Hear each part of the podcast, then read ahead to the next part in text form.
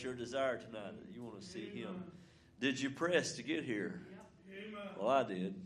I'll tell you, but I'm so thankful to be here tonight and just looking forward to what the Lord has got in store for us. We have a few written requests. Uh, have a request for uh, Ralph Allen, who is fighting cancer. Would like to be remembered, so remember that request. Tommy Thompson, who's in the hospital with blood clots in his lungs, and also for Kia Martin, it's got an unspoken request. Uh, Sister Abby is not feeling well tonight, so I want to remember her and continue to remember Brother Ron and Sister Vicky. And also a neighbor of Brother Pat's, his name is Tony, is having back surgery next Tuesday. He said he was in really bad shape, so let's just remember him. Uh, a lady that we work with, uh, we've had for several years. Uh, a couple of days ago, she fell and hit her head, and she got a, a brain bleed and passed away yesterday at 4:30. So let's remember that family in our prayers. And also, we have a praise report. I love to give these. Uh, Sister Chrissy, I think, got to come home today from the hospital. So praise the Lord. So we just want to pray, uh, continue to pray for her that God will just continue to give her strength and give her a speedy and full recovery tonight. If you have something on your heart, just make it known by an uplifted hand. God sees what our needs are. Brother Jonathan, come tonight lead us in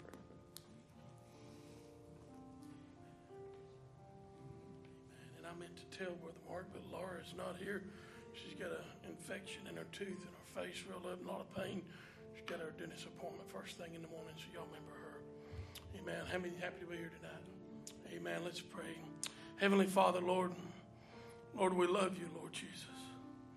Lord, oftentimes we don't take the time to tell you how much we care for you and how much we appreciate you, Lord. And Lord, you move down in our lives and you move situations aside and you touch sicknesses in our bodies and in our families. Lord, we're so grateful to lift our hands to you tonight. Lord, and to thank you and to worship you, Lord. Lord, we want to praise you in this service, Lord. We ask you to move through the aisles, move down each heart, Lord, those that are online, that, Lord, you'd prepare us, Lord, to receive something from you tonight, Lord, and for us to have the ability and the desire to worship you back and to give back into praise with you. Lord, you see all of the requests, Lord, too many to remember, but Lord, you're moving amongst each and every one right now. You see every hand that was raised. You see every heart that is burdened, Lord. You see every sickness, every troubled, every Lord's lost one out there, Lord. You see this situation. Lord, we ask you to go to them in a special way, Lord. Heal the sick, Lord. Raise the dead, Lord. Lord, raise up the lost into your salvation, Lord. Give us comfort, Lord, and give us joy. Be with Brother Mark, Lord, and the musicians, Lord. Be with our pastor tonight. Lord, we're longing to hear from you, Lord, in song and in word. Lord, be with us, Lord. Unite us, Lord. Bring us together to worship your name. In the lovely name of the Lord Jesus Christ. Amen.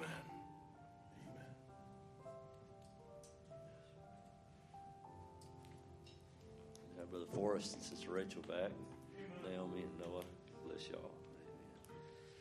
Appreciate Brother Aaron filling in tonight too, playing the bass for us. And on Sunday, I forgot to mention it. We're so thankful to have him tonight. Let's sing this together, if you will. I believe it's in the key of C. Jesus has a table spread where the saints of God are fed. He invites his chosen people, come and dine with his manna. He. He supplies our every need. Oh, too sweet to sup with Jesus all the time.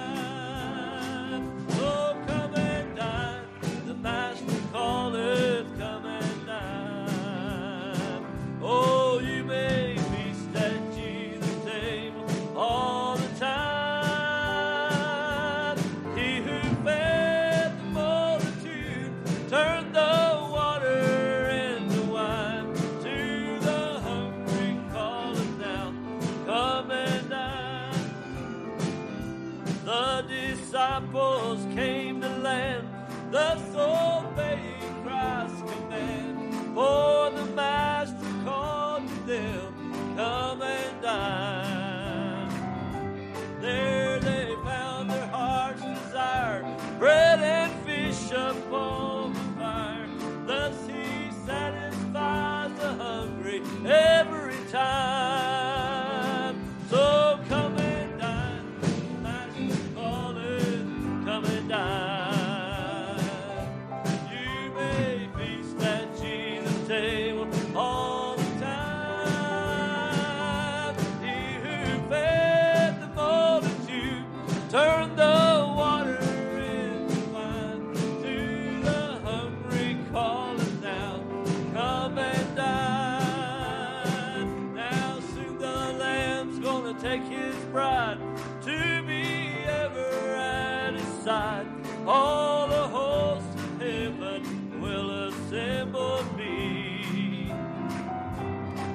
It will be a glorious sight.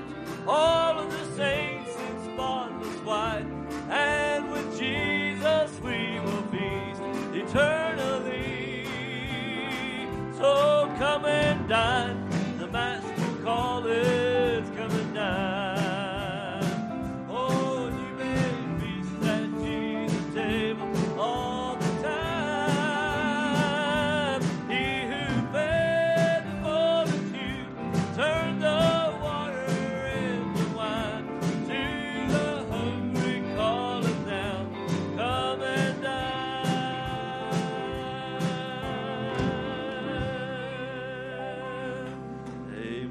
Came to dine on the Word of God tonight? Praise the Lord. Let's sing this.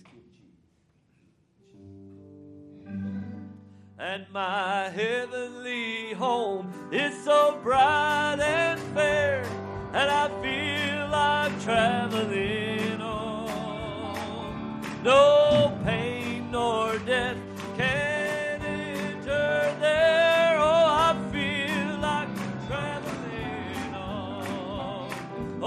yes, I feel like traveling on. Oh, I feel like traveling on. For my heavenly home, it's so bright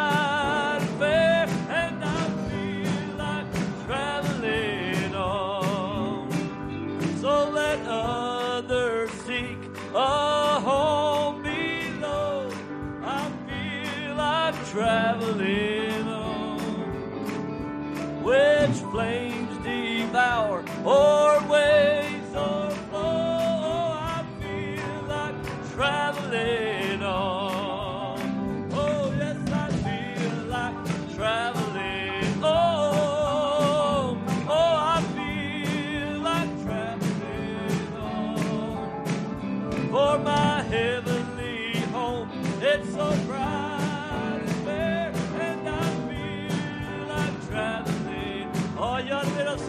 with me. For the Lord has been so good to me. I feel like traveling on until that blessed home I see. Oh, I feel like traveling on. Oh, yes, I feel like traveling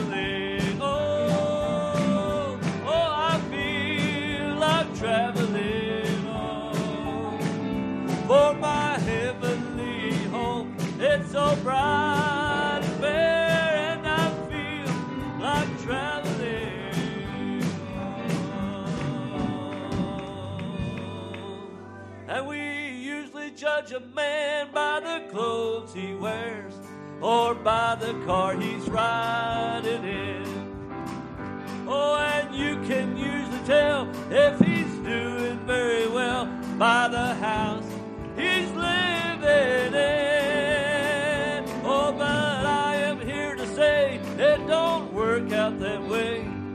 with everybody I know.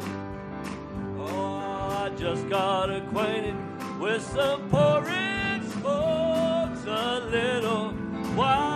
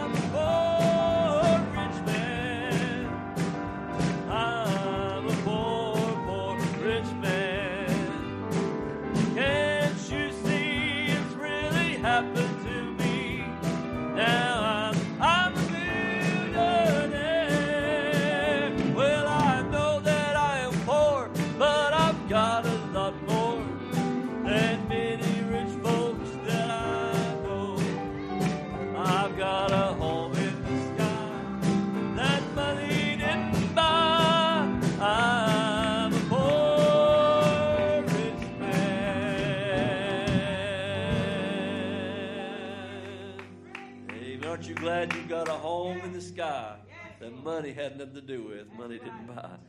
Amen. Amen. Let's sing this together. I think it's going to be in the key of A. Oh, greater, greater,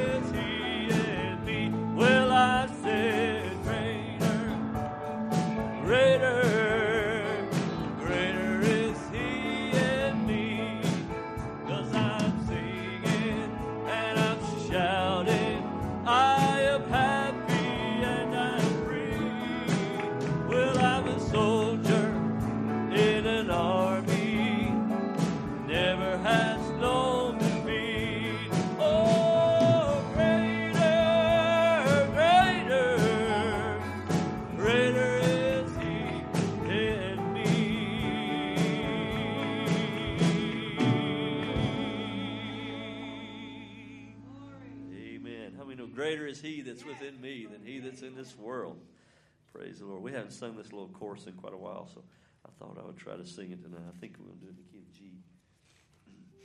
G. So spread your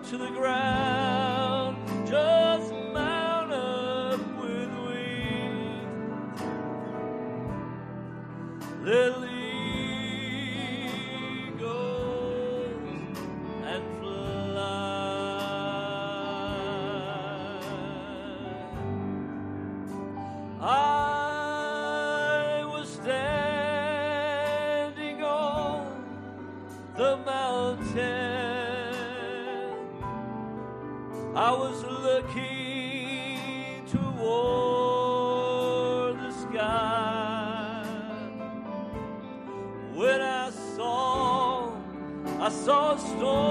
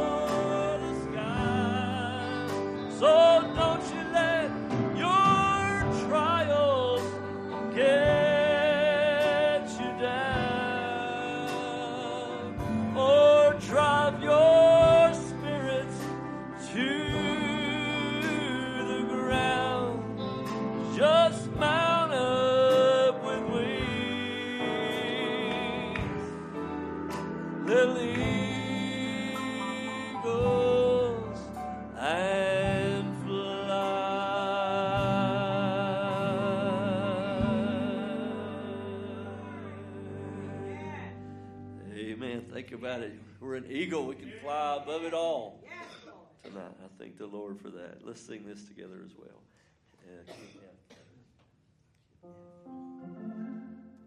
Well, He's got it all in control.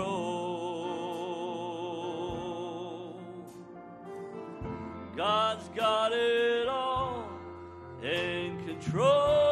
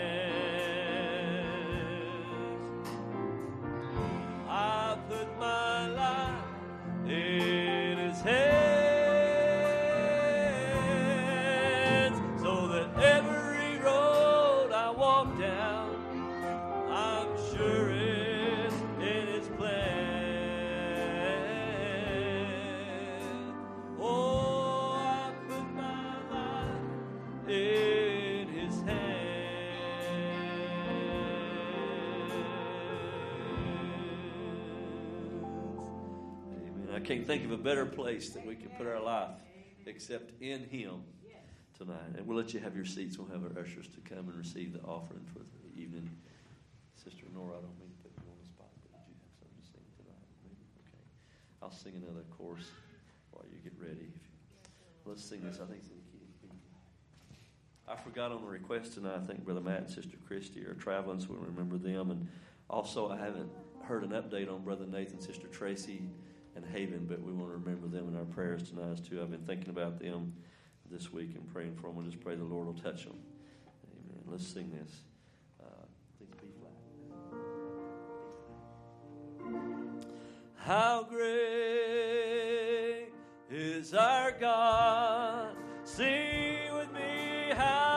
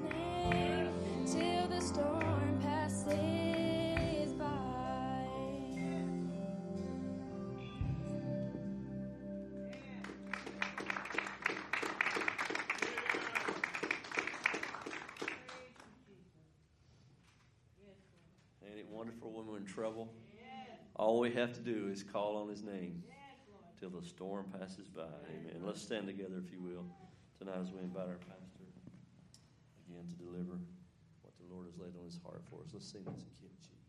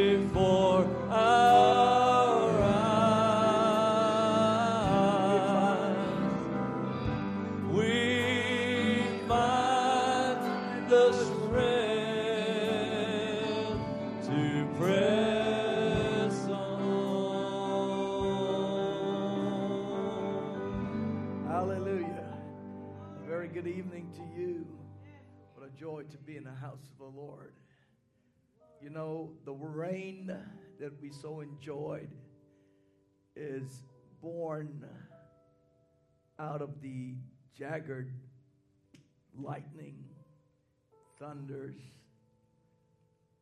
hot and cold climate mixing together. But if we didn't have rain, we wouldn't survive. The same it is with life. A lot of jagged places and storms, but it produces something in us. That we can come in the house of the Lord in a midweek service and lift our hands up and worship the Lord Jesus Christ. Appreciate the songs tonight. God bless you. Good to be in the house of the Lord. I'm going to thunder again tonight on the family, the Lord permits in Proverbs chapter 22.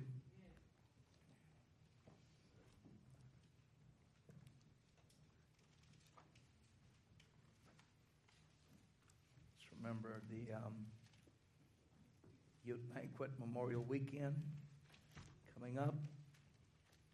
Just want to remind you of that, get the word out. Really, we're in for a treat again by God's help. Amen. Hallelujah. I believe we stopped here last Wednesday evening. We were talking about uh, parenthood and in the area of uh, being an example before our, our family in the area of leadership. Solomon says now in Proverbs 22 and 6 train up a child in a way he should go, and when he is old, he will not depart from it.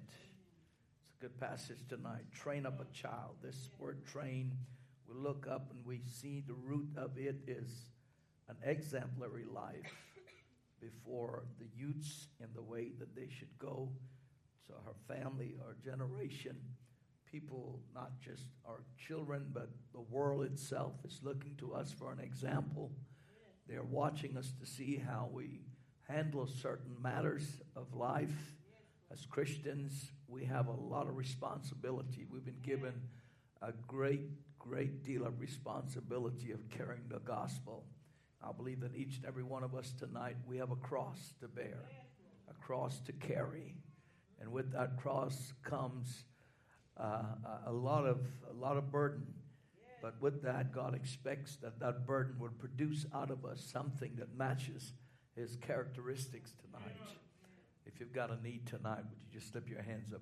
God see the hands everywhere. Our Heavenly Father, we come before you once again tonight, Lord. We love you and we thank you for these Wednesday evening services to where we can come and open the Bible, Lord, the greatest book there ever was, and read uh, those wonderful truths and embark on them, Lord, and hold them in our hearts, knowing that they're true, Lord. When the word was written, it was divinely inspired.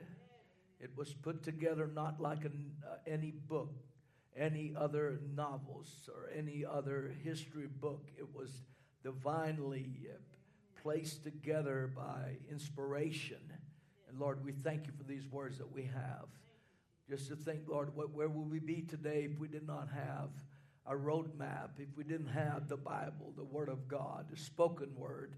We pray, God, that you'll bless us tonight as we have opened the Word, the text. We pray that you'll give us the inspiration as I speak to your people tonight. In the name of our Lord Jesus Christ, and the church says, Amen. Amen. God bless you. You may be seated.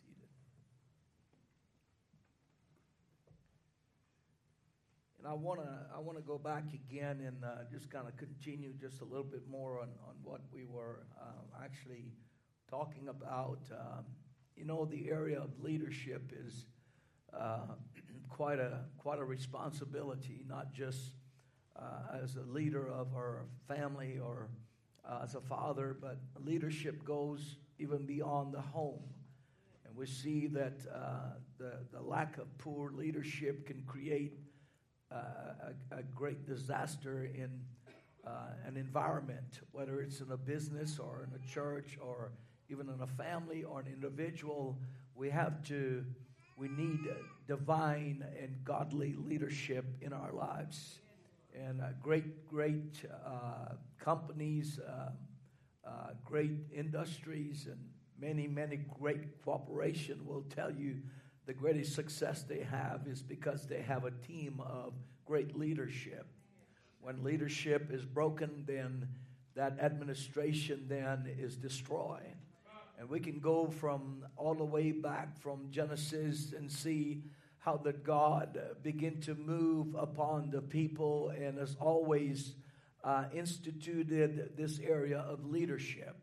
It was when Israel began to go outside of God's word that God then raised up prophets with divine leadership to bring Israel back to their place. There was always a leader, a divine leader. And this has went through the entire Old Testament where God brought prophets and great judges, even uh, great women in, in the Old Testament. There were several judges who were women who had the wisdom of God. So we see the entire environment, whether it is natural or spiritually, uh, it requires good leadership. If we don't have proper leadership, then we we are, we are in a state of confusion, a dysfunctional people, dysfunctional individual. An individual without leadership is an individual that is confused. But we depend upon God for leadership in our lives. So I like to bring this leadership from God Himself down to His people and then continue it into our homes because I believe that's where we live. Our home is what we make it. It is the order of our lives. The home is the order of it. it. It's leadership. It takes leadership for everything in our lives. We tend to sometimes point our fingers at, at people uh, and uh, blame other people, uh, whether maybe it's a, a, domestic problem or a conflict or even financial uh, problems. And it is so easy to, uh, to try to uh, blame uh, anything around us when we are dealing with what we deal with, but we have to come back to one subject tonight, and that is leadership. We need leadership in our lives. We need it in our prayer. We need it in our spirituality, our economics, and everything around us.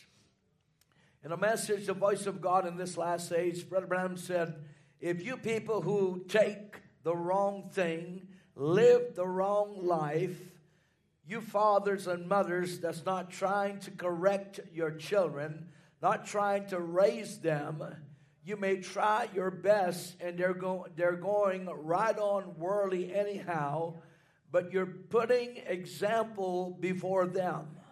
I'm going to pick up on this tonight, and we quoted from the token message 96 to 3. He said, Let me be a brother, let me live the example of what Christ said a man should be. Let me be a brother to a brother, a brother to a sister. Let me be a minister to ministers.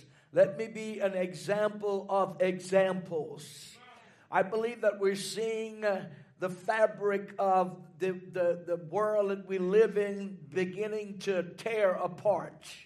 It's beginning to just tear apart. The fabric that holds our world together, the entire world is falling apart. We see it in the world, we see it in politics, we see how that the church is also tearing at the seams because it comes back to what we're talking about tonight headship and leadership of God in our lives. Uh, no matter how you say tonight, uh, do as I say, not as I do, Children will follow the active example you model more than often than the verbal lessons uh, that you teach. Any leader, any any any leader, any pastor, anyone that is in leadership knows that their greatest and their strongest strengths that they have is that they can model leadership uh, more than they can actually verbalize that.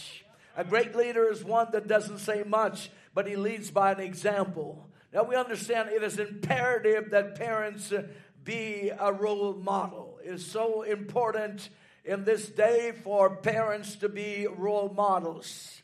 And the reason I say this is because we have a variety of uh, different things that is being modeled before our generation. Different standards, different principles, different philosophies and theories that are being introduced in our culture and our society, and it's beginning to replace the godly role that parents have today. The idea of the world today is to control the young generation and to make them rootless with no respect to God and His principles. So we're seeing now that it is very imperative uh, tonight that parents take on that role of leadership in their family to be an example of what it is you want to see from your children.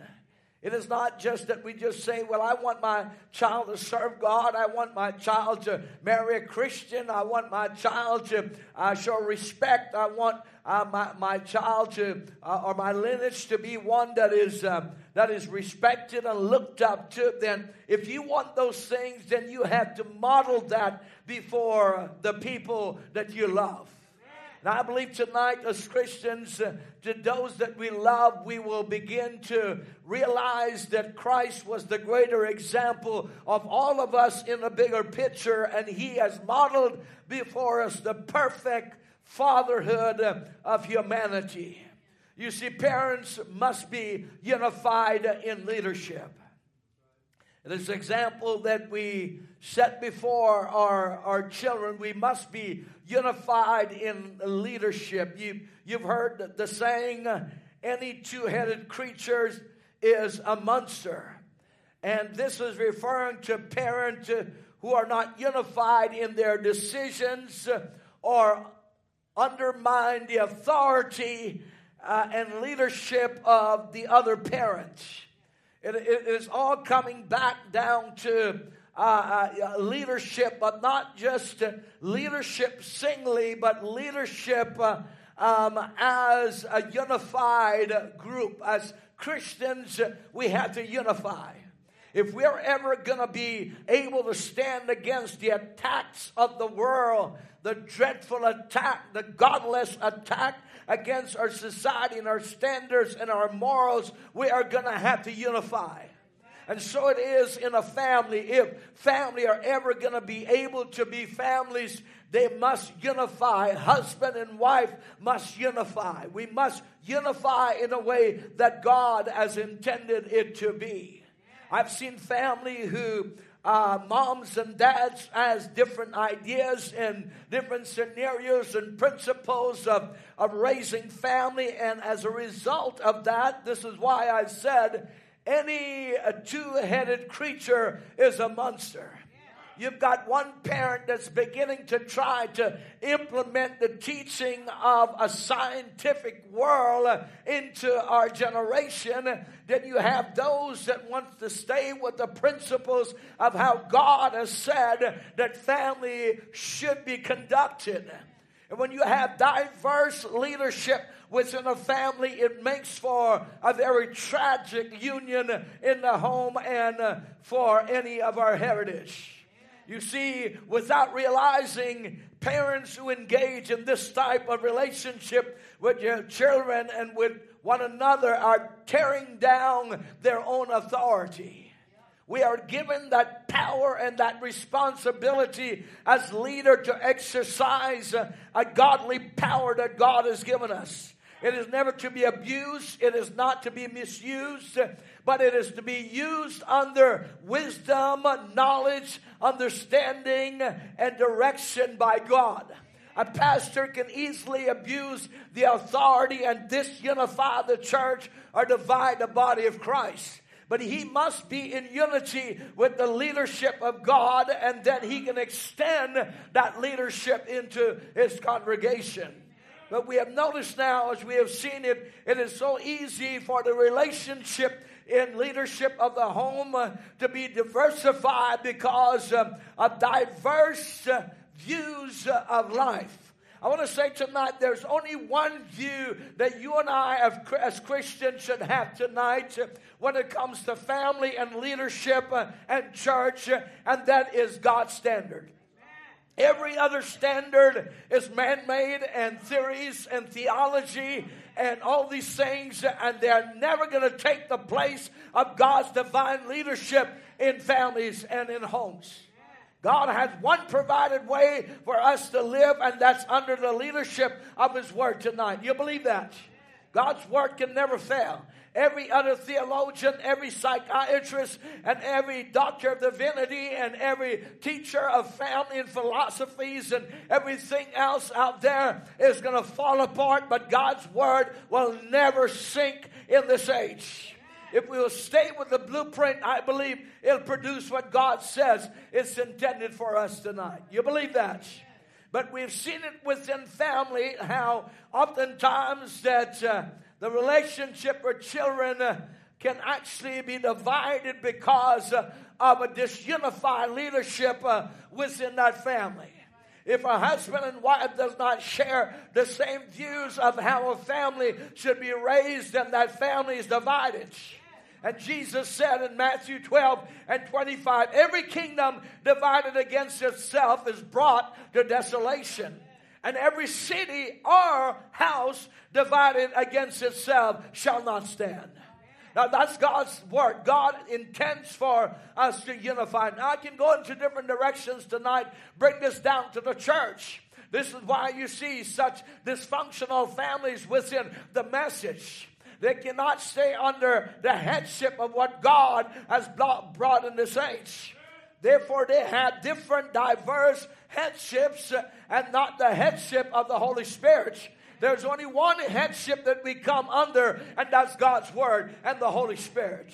And if you have a God God filled, spirit led pastor, then he should be under that leadership of the Holy Spirit, and the congregation should be under headship to that sort of teaching. Well, it's the same thing within the home, within the family. Now, we understand this type of leadership opened the door for children to uh, play one parent against the other. It's so easy. I tell you, children are smart, and I've said it, I touched on this some weeks back. It is so easy. They're so smart. They know who the weakling is in the family. They know who to go to when they want to have their way. They know what to do to find a break in the system that has been set down. But as Christians, we must unify ourselves as believers. As Christians, as parents, as leaders, we must unify ourselves uh, under the standards of what God has said we are to be in this age. So we see this makes for poor leadership. It begins to create strifes and conflicts uh, uh, within the family group as it stands. Now you understand if we have no family, we have no church. We have bad family, we have a bad church. If there's no family, there's no church. It all goes back to the original of God. The original originality of God's master plan was to have a family of his own and to bring this family under godly order and leadership and divine power to lead them through life. But when that becomes broken or let down, then the family then becomes a family of chaos.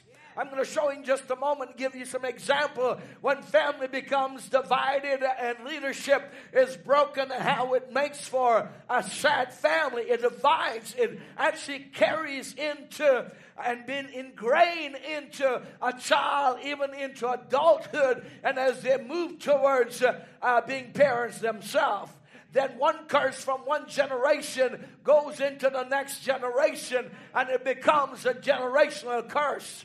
But I believe by God's help, we have godly preaching and teaching that can correct these things uh, within our lives. Now we understand now that parents must be on the same page uh, when being an example in leadership. And children who have a good relationship with their parents will have a better or earlier relationship with God. You see, it is very important that children develop a healthy relationship with a parent. But that parent must be a godly parent. For that relationship to ever mount to anything, it has to start on a healthy foundation. A godly mother, a godly father when you begin to have those strong foundations in your life, then you are going to have uh, children who will follow in your footsteps. So, children who have a good relationship with their parents will have a better or earlier relationship with God. It's important. You see, relationships are important. It is wonderful to develop healthy relationships. Healthy relationships are good for families. But when we see that relationship becomes one sided or manipulative or corrupt, then it makes for a terrible relationship within our homes. Now, God intended the family to be an example of God's relationship with man. You see, what God's relationship is God's relationship is with man, is what God intends the family relationship to be. God intends or intended the family to be an example of God's relationship with man. Now we understand that as a family, we have a captive audience to point others to Jesus Christ.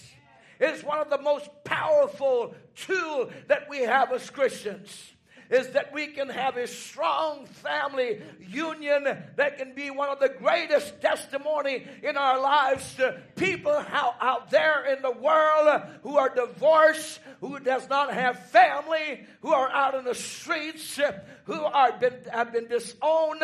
They are looking for a, a, a godly family with godly leadership. And as family, we have a captive audience to point others to Jesus Christ. One of the best things we can do as Christians is to implement God's relationship to us uh, and our relationship uh, to our families today. What is the world lacking? What is America lacking? There's more broken family in America. There's more broken relationship between uh, mothers and daughters and fathers and son because uh, of this very thing that I'm speaking of today.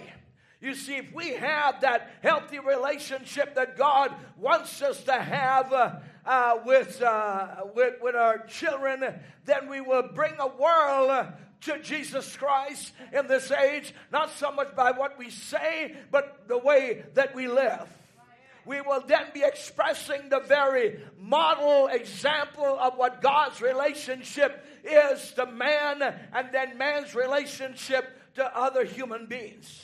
You see, sadly, so many families don't function as God intended and therefore are not the example of Christ intended them to be uh, in this life. They become poor examples.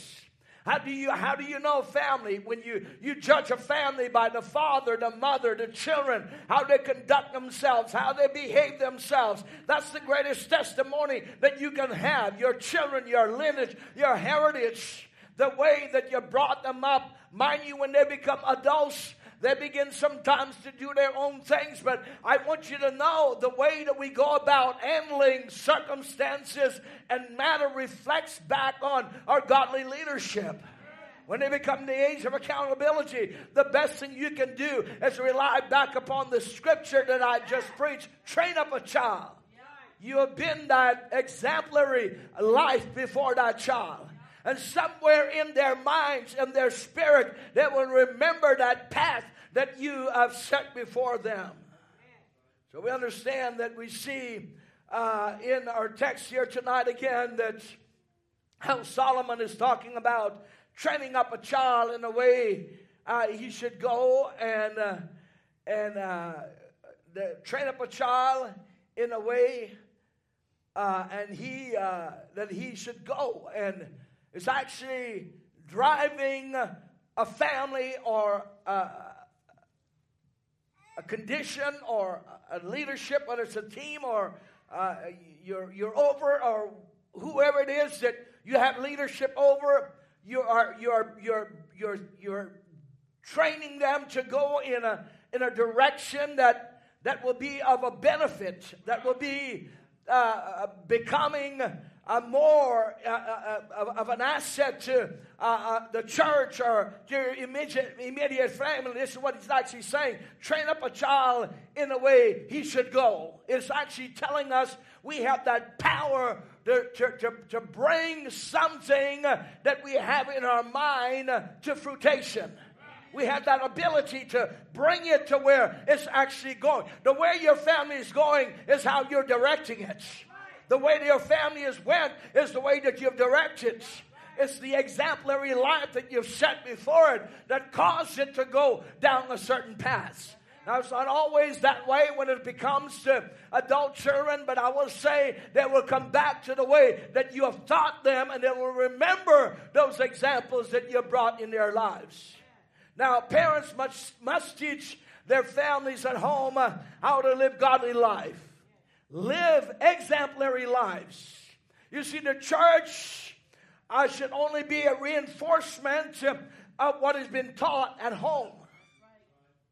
When we come to churches, it should be a reinforcement. What I'm talking about tonight should be a reinforcement of what has been thought, been trained, been instilled, been modeled before your uh, family, your, your heritage. And when you come to church, you hear the reinforcement of what is being displayed in your home. We don't come to the church for the church to uh, uh, uh make our children know these things. These things should be implemented in a home environment. And when the home environment begin to teach the Word of God and the church then begin to reinforce it, then it becomes a reality in uh, the lives of children. So we cannot depend on just the church to take the role of uh, family leadership. Now, understand the book of Genesis extensively chronicles uh, the family of Abraham through Joseph, his great grandson. I want you to watch these examples just for a moment. I try not to take too much of your time tonight, but I want to give you some godly examples. I want you to, I want to show you uh, uh, tonight how important it is for us to be role models role models to our children, our grandchildren, our adult children, to the other families that are in the church, to other associates. It is so important that God wants us to be role models. Understand now that the lying that Abraham did was copied by his son Isaac. Watch this now. This was the role model that Abraham set before his son. Look at Genesis 10, verses 11 and 13. And there was a famine in the land, and Abraham went down into Egypt to sojourn there. For the famine was grievous in the land, and it came to pass when he was come there to enter into Egypt that he said unto Sarai, his wife, Behold, now I know that thou art fair, art a fair woman to look upon. Therefore it shall come to pass that when the Egyptians shall see thee, they shall say, This is his wife, and they shall kill me, but it will save thee alive. Say, I pray thee, thou art my sister, that it may be well with me for thy sake, and my soul shall live because of thee. You see, this was a lie. This was a lie. Uh, uh, actually, uh, uh, Sarah was his wife. He wasn't his sister. But I want, I want to show you how that the power of, uh, of being a role model will uh, go to the next generation. Look at, um, at Genesis 26, verses 6 and 7. Watch Isaac now imitating the very same thing that his father Isaac, um, um, Abraham did. Watch the setting now. And Isaac dwelt in Gerar. And when the man of the place asked him of his wife, and he said, She is my sister. Blatant lie. For he feared to say, She is my wife, lest say he, the man of the place shall kill me for Rebekah because she was fair to look upon. You see what I'm saying? You understand that the same thing is now being repeated in the next generation. What, what Abraham actually did, the role, the line that Abraham did was copied by his son Isaac.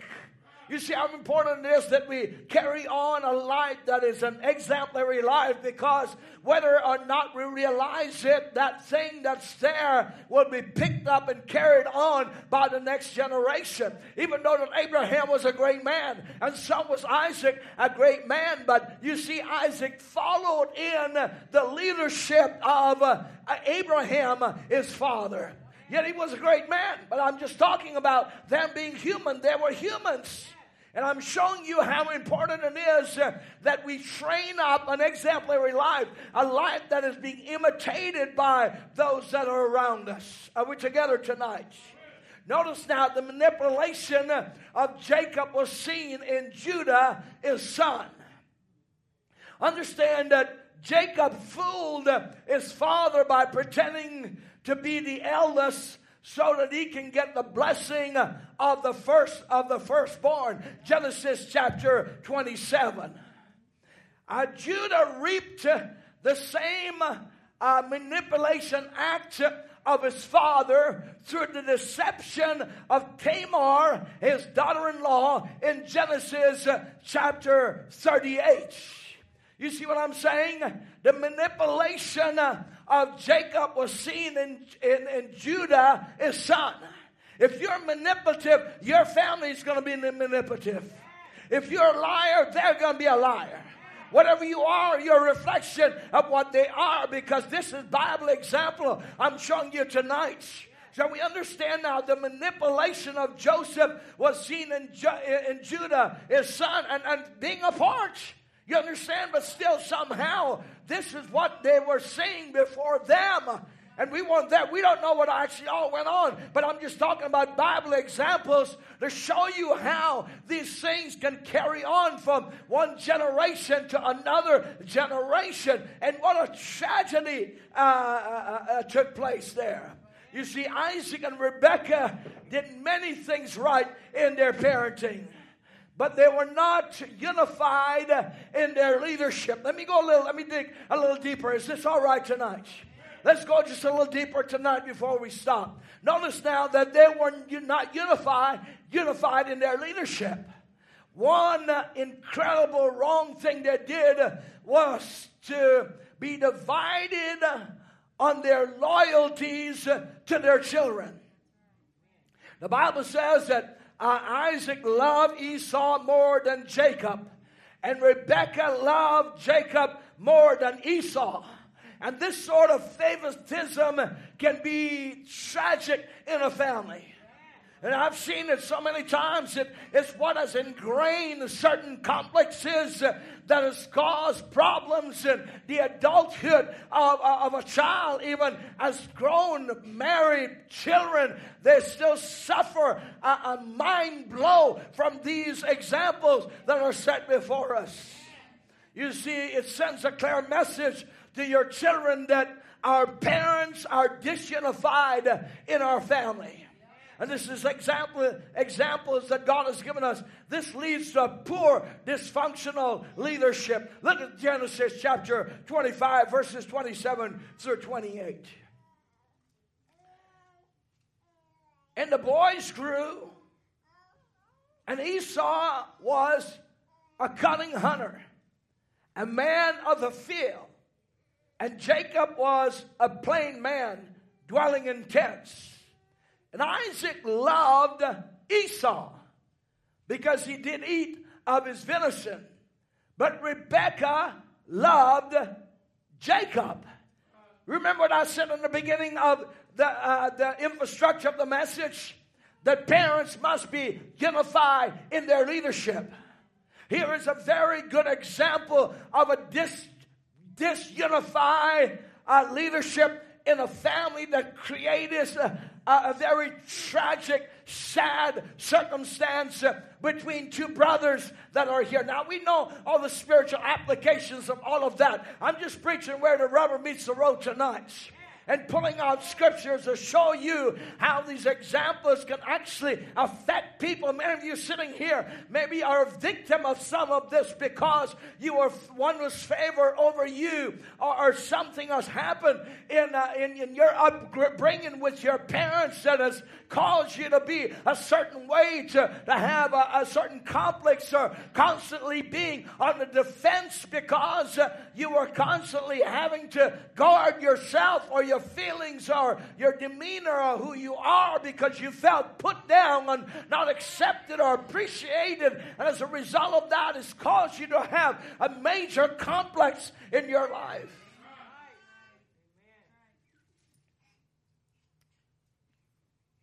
You see, this caused competition in the lives of the two boys to the point that Jacob fled in fear of his life when he convinced his brother to surrender uh, his birthright or his right or inheritance.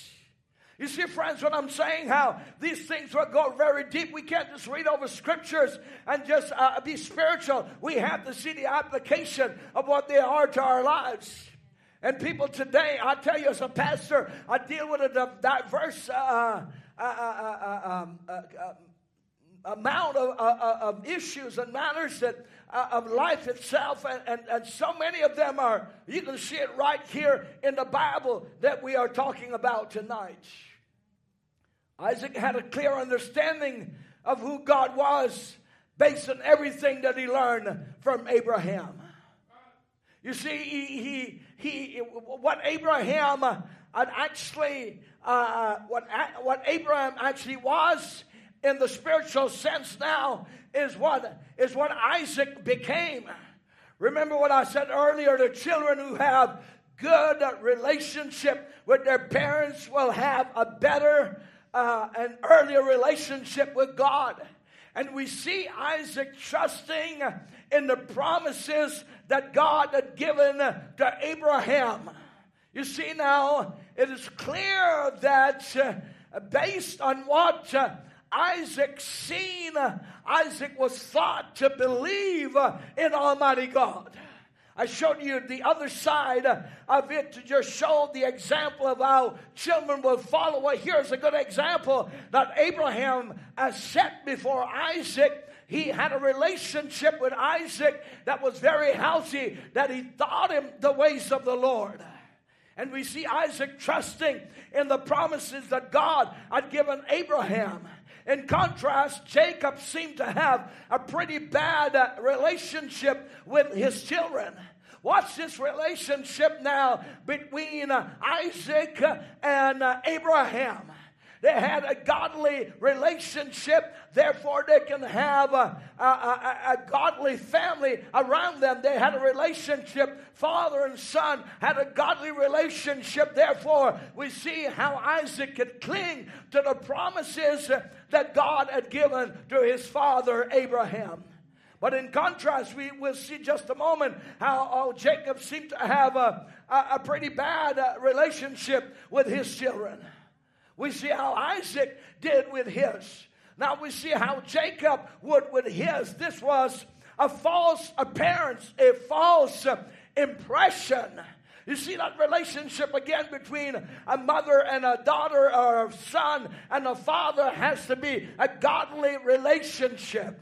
This was a godly relationship that Isaac had because uh, we see him trusting in the promises uh, that Abraham. We can read Genesis chapter 22. We'll get into it in just a moment. But let's just contrast Jacob just for a moment.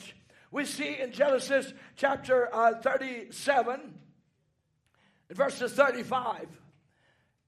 And all his sons and all his daughters rose up to comfort him but he refused to be comforted. And he said, For I will go down into the grave uh, unto my son mourning. Thus his father wept for him. This was in the case of uh, Joseph's brothers uh, um, uh, taking him and uh, expelling him from his father, selling him into Egypt taking him down and pretending that he was dead. And you know the entire story. And I brought back his robe and such like. And as a result of this, we see if they really desired to comfort their father, they would have told him the truth. However, because Jacob had a bad relationship with his children, it resulted to them having a bad relationship uh, with God. They were liars.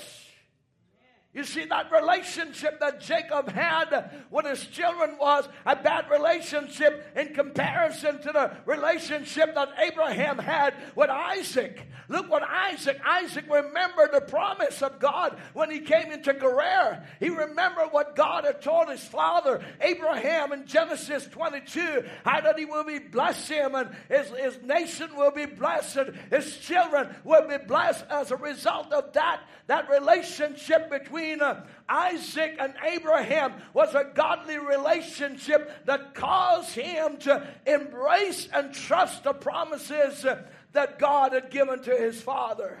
In contrast to, uh, to uh, Jacob, we see it here because of his relationship here. We, see, we saw how this was carried on through his children. First of all, he showed favoritism to Joseph. And it caused a, a, great deal of problem within the family. As a result of that, it created hatred. It stirred up all sorts of resentment and rejection within that family. And when you parallel the two relationships, you will see how important it is for us to have healthy relationships with our children. Are we together tonight? You see, when God came to Isaac to reiterate the Abrahamic covenant in uh, Genesis 26, Isaac would have known all about the promise of God. He had been taught and trained by his father example. Isaac was uh, an integral part of that promise. In Genesis 22, Isaac was taught by Abraham and was well aware uh, what God had done in providing a sacrifice to take uh, his place at the altar. You see the godly relationship there that was built between uh, Abraham and Isaac instilled in him uh, to believe God in, in the difficult circumstances that God is able to provide whatever we have need of. It doesn't matter what bad the circumstance is, uh, how chaotic it looks, uh, if we can develop that relationship uh, with God and with our children, it will make for a better family, as we will see it tonight. Does, does this all make sense tonight? I think fathers and mothers living in Sodom cannot be without concern to instruct their family in the path of righteousness, which can otherwise have lasting consequences. You see, friends, what I'm saying, the church is made up of all types of people. We all come together from various backgrounds and different upbringing and things that are ingrained in us. And some of you here were never loved. You came from parents that never put their arm around you and told you that they loved you. As a result of that, you have set it in your mind to be a loving parent. I know people today who uh, uh, the parents have never told them they love them.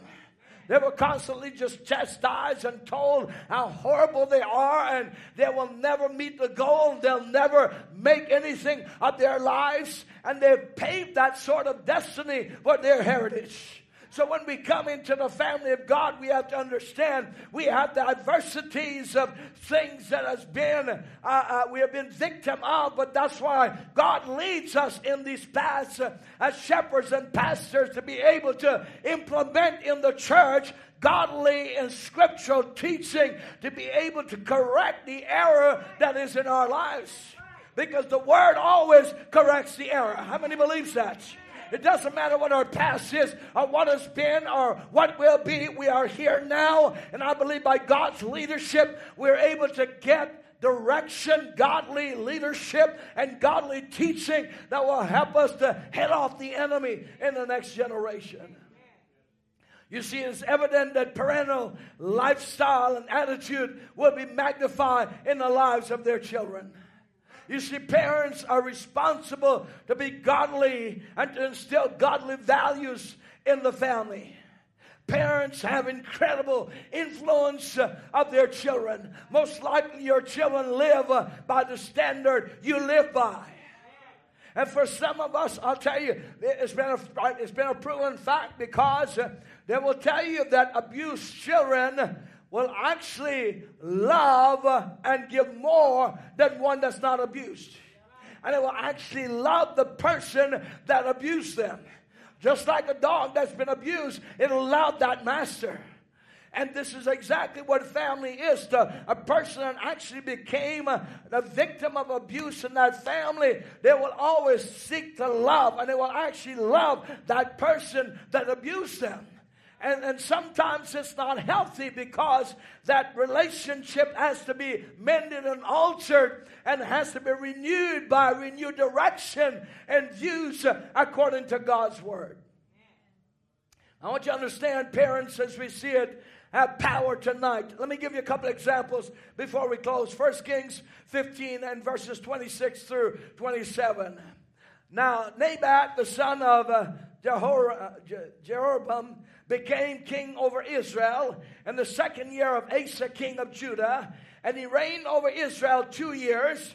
And he did evil in the sight of the Lord and walked in the way of his father and in his sin by which he had made Israel to sin. Watch this now. Children will live by the example you live by.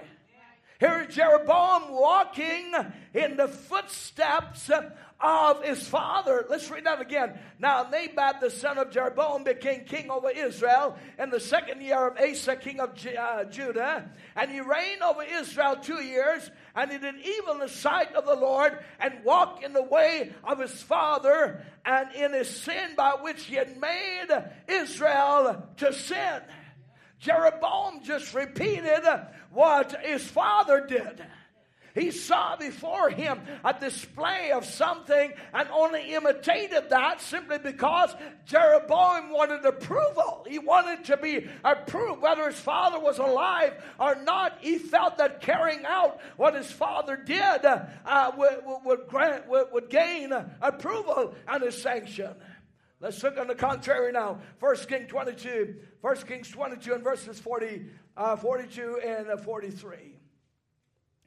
In the same letters now, and Jehoshaphat the son of Asa had became king over Judah in the fourth year of Ahab king of Israel.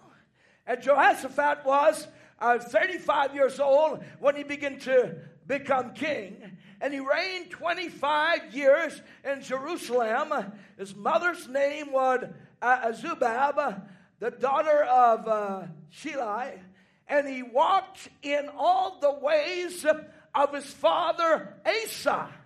He did not turn aside from them, uh, doing what was right in the eyes of the Lord. Notice now, here he is. Here is Jehoshaphat imitating the life of his father Asa versus the uh, Jeroboam imitating the life uh, of his father. Two fathers, two different type of examples, and the product was their sons. We didn't look to the men, we look at their children. Their children told what the leadership was at home, and so it is today. Our lives tells us, uh, our generation and people around us, uh, what kind of example that we are setting. You see, our families are to be led consistently, consistently by examples. In Deuteronomy 6 and 7, the Bible said, Thou shalt teach them diligently unto thy children, and shalt talk of them when thou sittest in thine house, and when thou walkest by the way, and when thou liest down, and when thou risest up. What are you talking about in your houses? God is saying now we are to diligently teach our children. What are we talking about? What do we embark on? What sort of conversation is the centerpiece in our homes? You see, friends, we have, we have the power to create uh, that, that, that godly direction and training that God has given us. So thou shalt teach them diligently unto thy children, and shalt talk of them when thou sittest in thy house, when thou walkest by the way, when thou liest down, when thou risest up. What are we talking about? What are we talking about? What is the generation here is talking about? The, the, the next church over, uh, bashing the next minister or the other pastor. If we have to lead a congregation uh, based on uh hatred, that's poor leadership. Is that right? I don't, I don't expect you to follow me because uh, uh, because I hate the same person you hate and I fear the same people that you fear. I lead by an example of wisdom and godliness. If leadership is boiled down to uh, we got to have the same common enemy uh, to be together as a church, then that's poor leadership in God's house. You understand that? And if pastors are leading their church by a common hatred of something else, I say that's bad leadership. You don't have to have an enemy in order to be a leader. You lead by God's divine leadership in God's church. You understand where I'm coming from? We lead by the love that is shed abroad in our heart by the Holy Ghost. But what are we talking about in this age? I know we're all guilty of coming short of these instructions because of the busy world that we live in uh, tonight. However, there still are God's divine plans uh, for our families. Let me close with a couple of quotes quickly. Uh, lifting up out of history, we have a home life crisis. It seems like the home life is running out in a shallow water. Used to be a home that a father, the head of the house, would sit down of a morning and he would speak with his family, and they would all take out the old uh, family Bible and read just a little bit and all gather around the table and have prayer. You don't see that no more. Uh, when the day was done, Ma had the dishes washed. They all gather in and read some more of the Bible and pray before going to bed. What's missing in our in our churches? Let me ask you a fair question. What's missing in our church? What's missing in our nation? They take God out of the school. They take the Bible out of the school. They take God out of the coin. That's why we're living in such a chaotic nation. When we bring it back into the church and we take the Bible out of our family, from our family uh, center uh, uh, uh piece, and, and, uh, and, and we put it up on the shelf, then this is why the condition of the church is in the way it is. You see, you don't see that no more. When the day was, was done, Ma, uh, he said, Ma had the dishes washed, and they all gather in and read some more of the Bible and pray before going to bed. Well, we just don't have nothing but a bunch of lazy, idle people, and home life is neglected. Let's face it. Amen. What is zero down America and the church is a bunch of lazy, selfish uh, people who are self centered in this age narcissists in this age. That's what the nation has become self centered and down to their own self. They don't care about anybody else. They're stuck on what they want and, and they're going to get it and on everybody else's expenditure. That's the spirit of the world and not of the church. He said, We just don't have nothing but a bunch of lazy, idle people, and home life is so neglected. Can you say amen? And perhaps, perhaps tonight you've heard uh, uh, these terms before. And I want, I, I want to live for the Lord. Have you heard that before? I want to live for the Lord, or I enjoy living for the Lord. Well, this can only be true where you live. At home is where you live. The life, uh, that's where it starts. You believe that? Somewhere Christians uh, have lost the joy of their salvation. And that happens when the family life is neglected.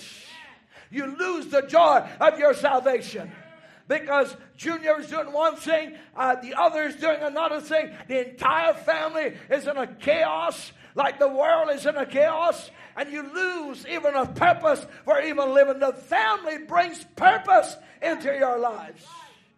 You understand? Hallelujah. As I close tonight, Will the musicians please come? Let me close on this. Amen. In the message, uh, uh, Why in Phoenix, Branham said, Now, you people that wanted to renew the joy of your salvation, and to you, somewhere you've lost joy. Think back what you did. Did you neglect prayer meeting? Neglect reading the Bible? Neglect praying at home? Asking the blessing at the table? Don't never do that. Oh my. That's so unbecoming to Christians. No matter where you are, bow your head and pray. Don't be ashamed of Him. You see, friends, we wonder why don't we have the joy of God? Why don't we have the joy that God has given us? Well, we neglect to pray, we neglect to read our Bibles, we neglect to have family devotion, and the world fills that place. And they're propelling their agenda into our families and we're slowly being poisoned and indoctrinated to the ways of Sodom. This is what Sodom did to Lot's two daughter who attended the scientific university down in uh, Sodom. This is why they turned to perversion. They were indoctrinating they're indoctrinating their daughters into the way of science, into the way of modern society. This is why they had no husbands. Read the Bible. And so is the world tonight. That's all and, and, what's all around us. I believe that God is looking for a people in this age that will rise up and say, Lord, uh, I want to make a difference to my family. I want to make a difference to my son, my daughter, my grown children, my grandchildren, my, my people, the church, the congregation, the brotherhood, the sisterhood in the church, the associate. I want to expand wider than just my home, but be an example of examples all around me. Is that your heart's desire tonight? Let's all stand. Hallelujah. God bless you tonight. God bless you tonight. I got a big sign right here that says stop. So I, am going to stop right here because, hallelujah.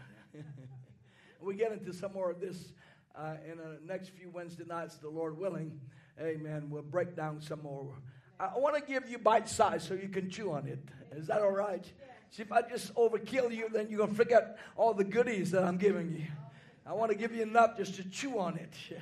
Yeah, you can bite on it and remember it. Just a couple of good nuggets better than a whole big basket and you forget everything. You can go home and remember it. This is why uh, uh, uh, musicians and songwriters have so much of an edge on preachers because they sing their messages in just a few stanzas.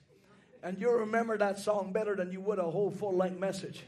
It's not right. Be honest now. That's right. That's the truth. That's why I told Sister Dion I'm going to start singing my sermons. Amen. Just a few stanza here and a few stanza there, and maybe y'all remember it that way. It's not true. You can, you can easily remember a song than you can uh, uh, an, uh, an entire full meal, but praise God, I still have to preach and dish it out.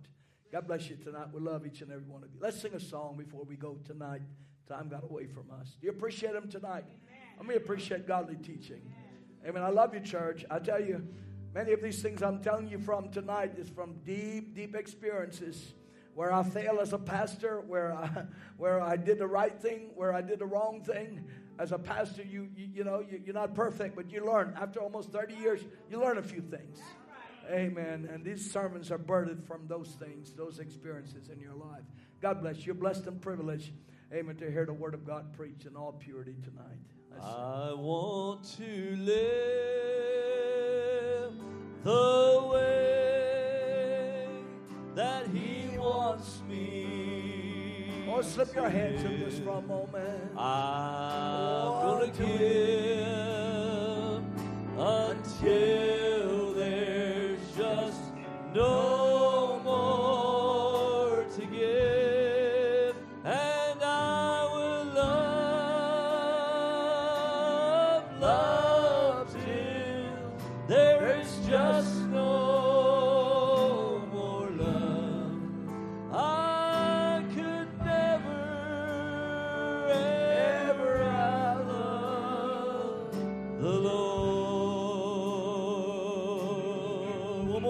sing it with me. I want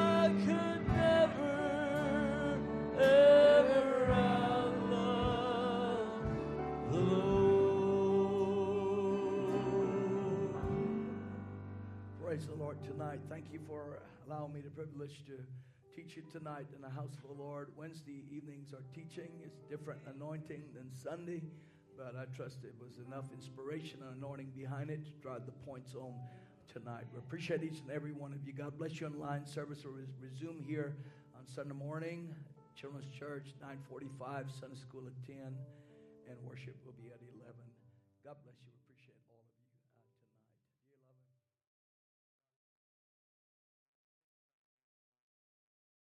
Deliver